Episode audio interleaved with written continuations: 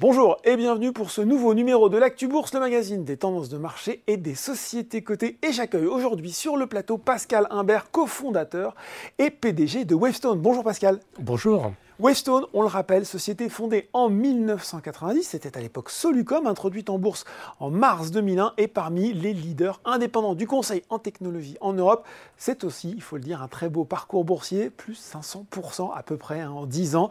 Euh, Pascal, Wavestone s'est notamment construit grâce à des rapprochements structurants et l'actualité justement récente, c'est ce projet de rapprochement annoncé euh, fin juillet avec le cabinet euh, de conseil allemand Cuperior.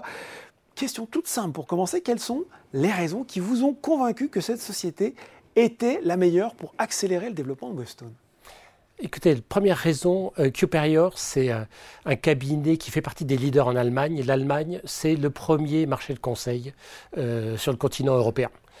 Ensuite, Cuperior a un positionnement très comparable à celui de Wavestone avec une complémentarité géographique qui est pratiquement parfaite. D'accord. On est pratiquement nulle part en recouvrement, donc ça fait beaucoup de sens. Pour des grands clients internationaux, on complète nos couvertures géographiques tout en étant capable d'offrir le même niveau de service, le même bouquet de services mmh. à, nos, à nos clients.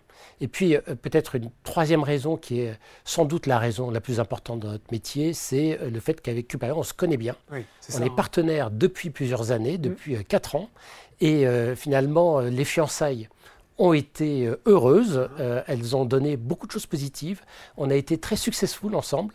Euh, donc on se dit, c'est sans doute un gage du fait qu'en se mariant, on va éviter les grosses difficultés qu'on rencontre parfois dans des, dans des, dans des mariages de, de people business entre eux, et on va déblayer le terrain, être capable de franchir un cap sans euh, prendre trop de risques, en limitant en tout cas les risques liés à l'intégration. Bon voilà, un mariage qu'on imagine fructueux si je poursuis l'image. Justement, projetons-nous un petit peu dans l'avenir.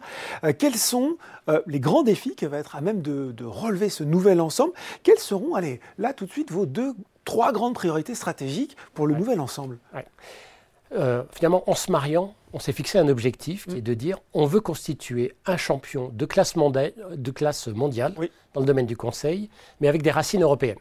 Et donc, notre premier défi, c'est déjà de matérialiser le fait qu'on ne joue plus dans la même cour. C'est d'aller gagner chez nos clients des très grands projets de transformation très internationaux qu'on n'était pas capable de gagner auparavant. Ensuite, le deuxième défi, c'est euh, de poursuivre notre croissance et en particulier de poursuivre notre croissance sur de nouvelles géographies. Mm parce que les clients euh, les plus intéressants dans le domaine du conseil sont les grandes entreprises internationales. On a la chance en Europe d'avoir un certain nombre de très grands groupes mondiaux. Et euh, ces grandes entreprises internationales, elles ont besoin toujours de plus de couverture géographique. Donc on, va avoir un objectif qui est de conquérir des marchés qui sont le Royaume-Uni, sur lequel Wavestone est déjà assez avancé. On est plutôt sur une trajectoire réussie.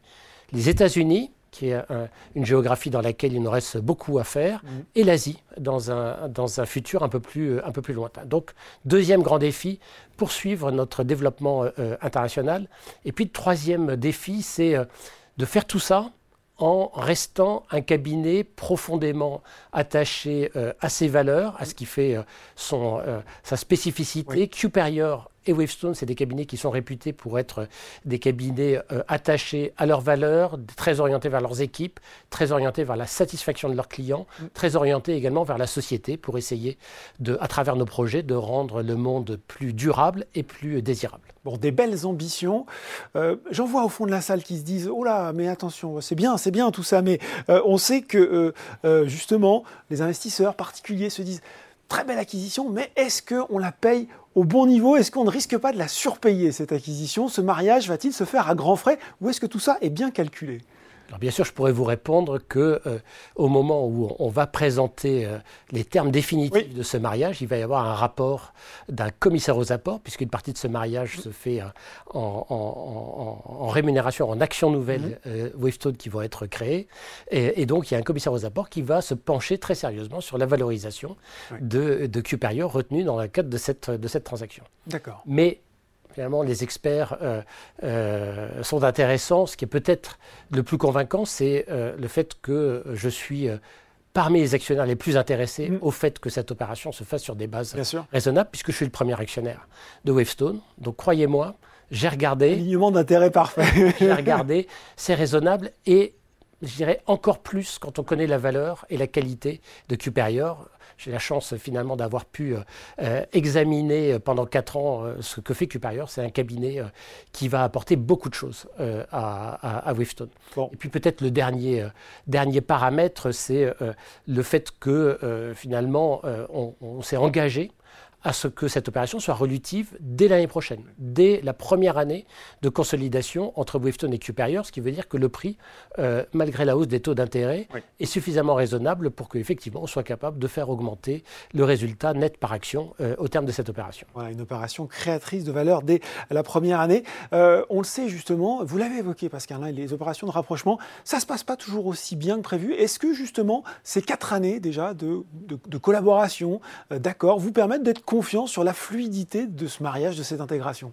Oui, et alors non seulement les, les mariages euh, sont parfois compliqués, mais euh, il y a un track record qui n'est pas fameux ça. de mariage entre, cabinets, euh, entre cabinets ou entreprises françaises et allemandes. Souvent on dit c'est quand même des cultures différentes, on a du mal à les marier. Donc effectivement c'est un point sur lequel on a été extrêmement attentif. On a donc cette expérience de partenariat euh, réussi qui montre que finalement, au quotidien, mm.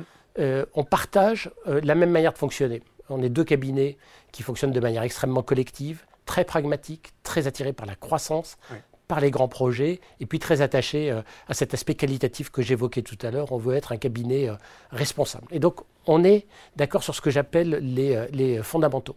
Mais au-delà de ça, au-delà du fait que les équipes ont déjà travaillé ensemble et qu'elles se connaissent, qu'elles s'apprécient, euh, euh, par ailleurs, c'est un mariage dans lequel il n'y a pas seulement le management de Wavestone qui s'engage, mhm. il y a aussi le management de Cuperior. Je le disais, c'est une opération dans le cadre euh, de laquelle les principaux managers de, mhm. de, de Cuperior, vont recevoir des actions Wavestone en paiement. Euh, pour la plupart, pour les managers les plus importants, ils ne reçoivent pas du tout de cash dans le cadre du prix ferme qui va être payé euh, au, titre de cette opération. Donc ils mettent euh, finalement leur patrimoine en jeu sur la réussite de l'opération.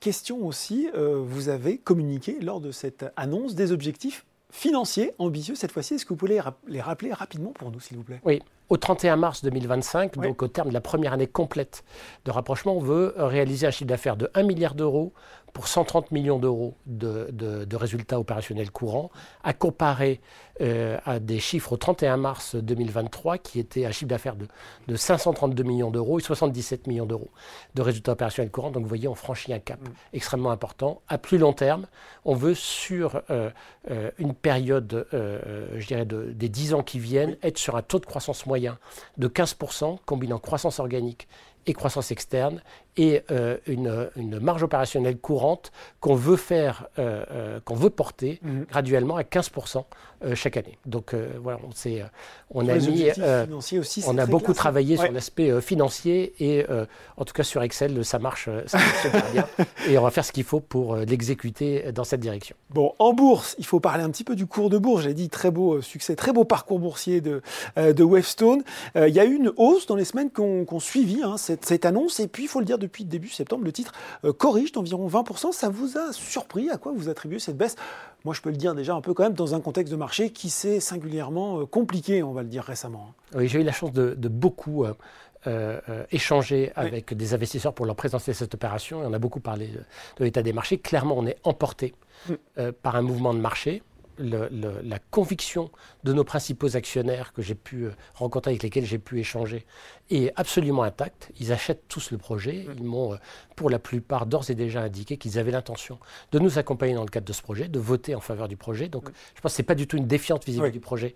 C'est un mouvement de marché. Tout le contexte. Hein. Et euh, je dirais que je reste extrêmement confiant sur le fait que une fois que les conditions de marché vont devenir meilleures, on va être capable de matérialiser la création de valeur dans le cours de bourse je le pense, mais également euh, les euh, managers de Cuperior qui viennent dans le cadre de cette opération. Ils n'ont pas flanché en voyant effectivement cette correction du, cours de bourse de Wavestone et euh, ils affichent toujours la même Il y a de la confiance. Il y a de la confiance. Question anecdotique que j'avais envie de vous poser quand même. L'entreprise, elle avait changé de nom lors du dernier rapprochement structurant avec Kurt Salmon, vous l'avez dit.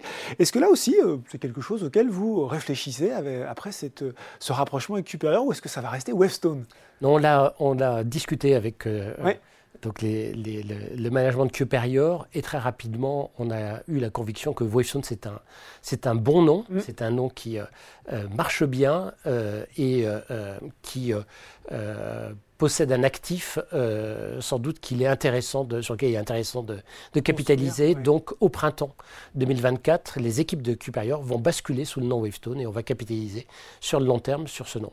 D'accord. Il, vous plaît ce, nom? Moi j'aime bien Wavestone, effectivement, je trouve que ça se retient bien.